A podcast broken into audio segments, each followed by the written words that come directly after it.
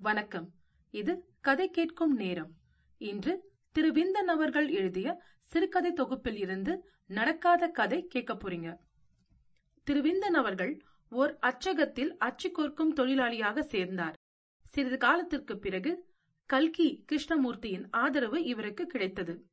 கல்கியின் அறிவுரையின் பேரில் கோவிந்தன் என்கிற தன் பெயரை விந்தன் என மாற்றிக்கொண்டார் கல்கியின் ஆரம்பத்தில் சிறுவர்களுக்கான பகுதியில் பல கதைகள் எழுதினார். விந்தனின் எழுத்தில் மிகுந்த நம்பிக்கை கொண்டிருந்த கல்கி கிருஷ்ணமூர்த்தி விந்தனை கல்கி பத்திரிகையின் துணை ஆசிரியர்களின் ஒருவராக தேர்ந்தெடுத்துக் கொண்டார். துணை ஆசிரியராக இருந்த பொழுது விந்தன் எழுதிய எழுத்துக்கள் மிகுந்த பாராட்டுகளை பெற்றன. நடக்காத கதை. கதையை உங்களுக்காக வாசிப்பது ராரா. காத்தாயி அந்த பக்ரி பைய போற மிடுக்க பாத்தியா? வானத்தை பார்த்துக்கிட்டே இல்லாம நடக்கிறான். என்னதான் வாழ்வு வந்தாலும் இப்படியா? என்று அதிசயத்த வண்ணம் கையில் இருந்த புகையலியில் இருந்து கொஞ்சம் திருகி எடுத்து வாய்க்குள் திணித்துக் கொண்டான் கண்ணுசாமி வீட்டுக்குள் ஏதோ வேலையாயிருந்த காத்தாயி வெளியே வந்து பார்த்தாள். பக்கிரி ராணுவ உடையுடன் கவாத்து நடை நடந்து சென்று கொண்டிருந்தான். ஆமா சண்டைக்கு போய் வந்த சூரர் இல்ல? அப்படித்தான் நடப்பாரு என்றாள் காத்தாயி. ஹம் இவன் சண்டைக்கு போய் என்னத்த கீழ்ச்சி போட்டான்? அங்கே இந்த வெள்ளக்கார சோல்ஜருங்க இருக்கானுங்க பாரு. அவனுங்க பூட்ஸ் கீட்ஸ தொடச்சுக்கிட்டு இருந்திருப்பான். நல்லா சொன்ன. இருட்டுல ஈச்ச மரத்தை கண்டா ஐயோ பிசாசுன்னு அவன் அலறிக்கிட்டு ஓடுவானே. அதுக்கில்ல காத்தாயி நான் சொல்றது மனுஷன் முன்ன பின்ன இருந்தத கொஞ்சமாச்சும் நினைச்சு பார்க்க வேணாம் அந்த பையன் சண்டைக்கு போறதுக்கு முந்தி நம்ம தேடி நம்ம வீட்டுக்கு வந்து ஒரு நாளாவது பேசிவிட்டு போகாம இருந்திருப்பானா? நீயே சொல்லு. ஐயோ அத ஏன் கேக்குற? இவன் தான் இப்படினா? இவன் பொண்டாட்டி இருக்காளே பெரியாத்தா அவளுக்கு எம்மாறாங்கிங்கிற தீபாவளிக்கு ஒரு பட்டுப்புடவை வாங்கி கொடுத்துட்டாலும் கொடுத்துட்டான். அவன் என்னமா ஒடிஞ்சி போறாங்கிற? அன்னைக்கு எதுக்கோ அவங்க வீட்டுக்கு போயிருந்தேன் நம்ம பையனும் கூட வந்திருந்தான். அவங்க பொண்ணு திண்ண மேல வாங்கி வச்சிருந்த பட்டாசு கட்டை எடுத்து பார்த்துக்கிட்டு இருந்தது. நம்ம பையன் ஓடி போய் அந்த பொண்ணு கையிலிருந்து பட்டாசு கட்டை வாங்கி பார்த்தான். அதுல என்ன தப்பு? அத பார்த்ததும் அந்த ராங்கிக்காரி திடுதிடுன்னு என்னமா ஓடி வந்து வெடுக்குன்னு பிடுங்கிக்கிட்டாங்கிற. எனக்கு ஆத்திரமா வந்துச்சு. நம்ம பையன் முதுகுல நாலு அற அரைஞ்சி உடனே கூட்டியாந்துட்டேன் அந்த நாய்ங்க வீட்டுக்கெல்லாம் நம்ம போகவே படாதுங்கிற. நீ பேசாம இரு. தர்மராஜா கோயில் உற்சவம் தான் நாளையோட முடிஞ்சு போகுதே.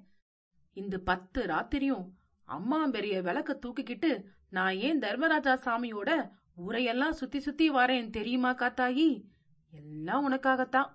தினம் தினம் கூலிய கூட வாங்கி கொள்ளாம ராவுதுரையில சேர்த்து வைக்க சொல்லிருக்க நாளை திருநாள் முடிஞ்சதுன்னா நாலன்றைக்கு காலையில இந்த கையில முழுசா இருபது ரூபாய் இருக்கும். அப்புறம் நமக்கு என்ன குறைவு காத்தாயி? நம்ம வீட்லயும் தீபாவளி தான். அந்த பையன் பொண்டாட்டிக்கு பட்டு புடவை எடுத்து கொடுத்தாக்கா நான் உனக்கு ஒரு பருத்தி புடவையாச்சும் எடுத்து கொடுக்க மாட்டேனா? என்றான் கண்ணுசாமி அந்த வருஷம் ஆலங்குடியில் தர்மராஜா கோயில் உற்சவம் ஒரே அல்லோலகல்லோலப்பட்டது. காரணம் யாரோ ஒரு இரும்பு கடை செட்டியார் மேற்படி உற்சவத்தை நடத்தி வைப்பதற்கு ஒப்புக்கொண்டதுதான். அவரை பற்றி ஊரில் பலர் பலவிதமாக பேசிக் கொண்டார்கள். ஆமா அவன் கள்ள மார்க்கெட்டில் கொள்ளையடித்த காசெல்லாம் கரைய வேண்டாமா? என்றனர் சிலர். பண்ணிய பாவத்துக்கு ஏதாவது பிராயசித்தம் செய்ய வேண்டுமோ இல்லையோ? என்றனர் சிலர்.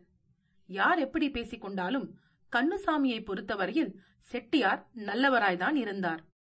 திருவிழாவின் போது கேஸ்லைட் கடை அல்லா பிச்சை ராவூத்ரரிடமிருந்து அவனுக்கு தினசரி கிடைத்து வந்த இரண்டு ரூபாய் தவிர செட்டியாரும் மேற்கொண்டு ஒரு ரூபாய் கொடுத்து வந்தார். கண்ணுச்சாமி செட்டியார் கொடுத்து வந்த ஒரு ரூபாயை வீட்டு செலவுக்கு வைத்துக்கொண்டு அல்லா பிச்சை ராவுத்தரின் இரண்டு ரூபாயை அவரிடமே சேர்த்து வைத்தான். பத்து நாள் திருவிழா முடிந்த பிறகு அந்த இருபது ரூபாயை மொத்தமாக வாங்கி தீபாவளி கொண்டாடலாம் என்பது அவனுடைய எண்ணம். அன்று பத்தாவது நாள்.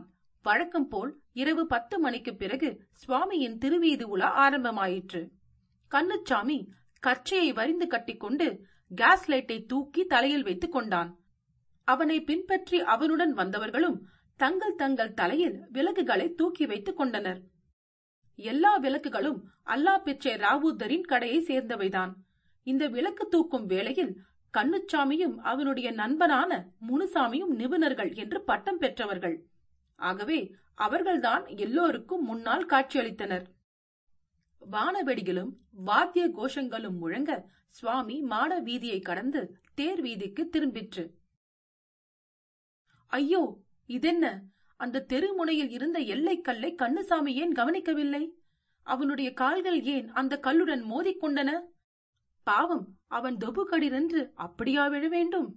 அவன் தலைமையில் இருந்த கேஸ்லைட் ஆயிரம் ஆயிரம் சுக்கல்களாக வேண்டியதுதானே? அப்படியானால் கழுத்து வலிக்க கைகள் நோக கால்கள் கடுக்க கண்கள் எரிய வியர்வை துளிர்க்க அவன் விடிய விடிய அந்த பத்து நாளும் பாடுபட்டதெல்லாம் வீண்தானா நாளை காலை பொழுது விடிந்ததும் குழந்தையை தூக்கி தோளில் மேல் வைத்துக்கொண்டு காத்தாயியுடன் கனகுஷியாக கடைக்கு செல்லலாம் என்று இருந்தானே. இப்போது என்ன செய்வது? எப்படி சமாளிப்பது? அல்லா பெற்றே ராபூதர் இதற்கு என்ன செய்வார்? சொல்வதென்ன? இந்த பத்து நாளும் விளக்கு தூக்கிய கூலி இருபது ரூபாயும் போக மீதிக்கு என்ன வழி என்று கேட்பார். அதையும் தங்களிடமே வேலை செய்து தீர்த்து விடுகிறேன் என்றுதான் சொல்லி தொலைக்க வேண்டும். அந்த பக்கிரி பயலின் முன்னால் நம் வீட்டில் தீபாவளி இல்லாமலா இருப்பது? குழந்தை அந்த அற்ப பயலின் வீட்டுக்கு போய் தூணை கட்டிக்கொண்டா நிற்பது? அடக்கடவுளே உனக்குத்தானே விளக்கு தூக்கினேன். இந்த கும்மிருட்டில் உன் திருமுகத்தை எல்லோரும் கண்டு கலிக்கட்டும் என்றுதானே விளக்கு தூக்கினேன். அதற்கு பலன் இதுதானா? கண் மூடி கண் திறக்கும் நேரத்தில் விழுந்தெழுந்த கண்ணுசாமியின் மனம் என்னவெல்லாமோ எண்ணி எண்ணி ஏங்கிற்று. அவனுடன் விளக்கை தூக்கிக் கொண்டு வந்த யாரும் அவனை கவனிக்கவில்லை. முனுசாமி கூடத்தான் எப்படி கவனிக்க முடியும்? சுவாமி தூக்குபவர்களோ கஷ்டம் தெரியாமல் இருப்பதற்காக ஓவென்று ஆராவாரம் செய்து கொண்டு மேலே மேலே போய்க் கொண்டிருக்கிறார்கள். அவர்களுக்கு முன்னால் அல்லவா கேஸ்லைட் சுமப்பவர்கள் ஓட்டமும் நடையுமாக செல்ல வேண்டியிருக்கிறது? ஆகவே சிறிது நேரத்துக்கெல்லாம் கண்ணுச்சாமி தன்னந்தனியாகி விட்டான். அந்த நள்ளிரவில் தள்ளாடிய வண்ணம் எழுந்து அவன் தன் வீட்டை நோக்கி நடந்தான். வாயிலில் கட்டி வைத்திருந்த மூங்கில் தட்டியை அவிழ்த்து அப்பால் வைத்துவிட்டு உள்ளே நுழைந்தான். அரவம் கேட்டு அலறி பிடித்துக் கொண்டு எழுந்த காத்தாயி யாரது? என்று அவனை அதட்டி கேட்டாள். நான் தான் காத்தாயி என்று கண்களில் நீர் மல்க சொன்னான் கண்ணுச்சாமி. என்ன? இந்த நேரத்துல வந்துட்ட? பொழுது விடிந்ததில்ல வருவேன் பார்த்தேன்? நானும் அப்படிதான் நினைச்சிட்டு போனேன் காத்தாயி அந்த பாழும் தெய்வம். என்ன என்ன ஏன் என்ன நடந்தது? என்று படப்படப்புடன் கேட்டுக்கொண்டே கட்டி சுருட்டிக் கொண்டு எழுந்து தன் கணவனுடைய தோள்களை பற்றினாள் காத்தாயி கண்ணுச்சாமி நடந்ததை சொன்னான். இதற்கா இப்படி அழற? அந்த தர்மராஜா தலையில இடி விழ என்று நினைச்சுக்கிட்டு பேசாம இருக்காம என்று சொல்லி காத்தாயி அவனை தேற்றினாள்.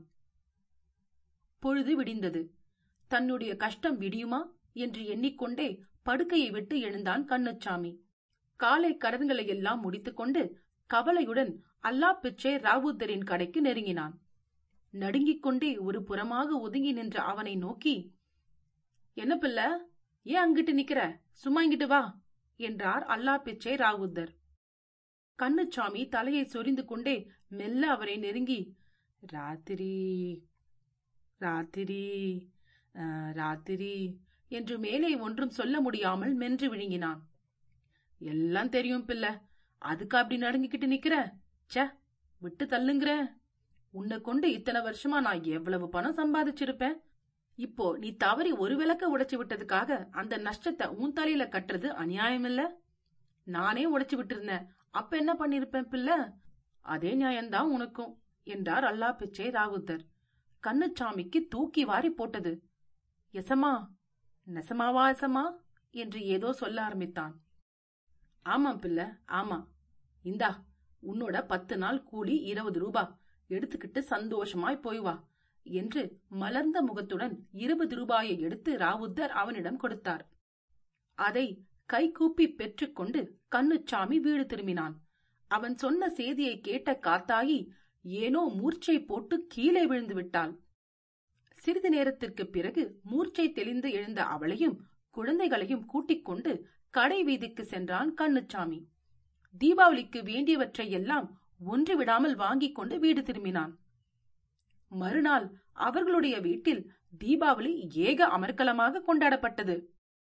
ஆனால் அன்று கிருஷ்ண பரமாத்மா அவர்களுடைய உள்ளத்தில் குடிக்கொண்டிருக்கவில்லை. அல்லா பிச்சை ராவுதர் தான் குடிக்கொண்டிருந்தார். நடக்காத கதை கேட்டதற்கு நன்றி. உங்கள் கருத்துக்களை கீழே பதிவிடுங்கள் மற்றும் உங்கள் நண்பர்களுக்கு கதை கேட்கும் நேரத்தை பகிருங்கள். நீங்கள் எழுத்தாளரா? உங்கள் சிறுகதைகள் கதை கேட்கும் நேரத்தில் இடம்பெற கதை கேட்கும் நேரம் அட் ஜிமெயில் டாட் காம் என்ற மின்னஞ்சலுக்கு தொடர்பு கொள்ளுங்கள். தேர்ந்தெடுக்கப்பட்ட கதைகள் இங்கு இடம்பெறும். இன்னொரு கதையுடன் அல்லது பதிவுடன் மீண்டும் சந்திக்கிறேன். நன்றி ராரா.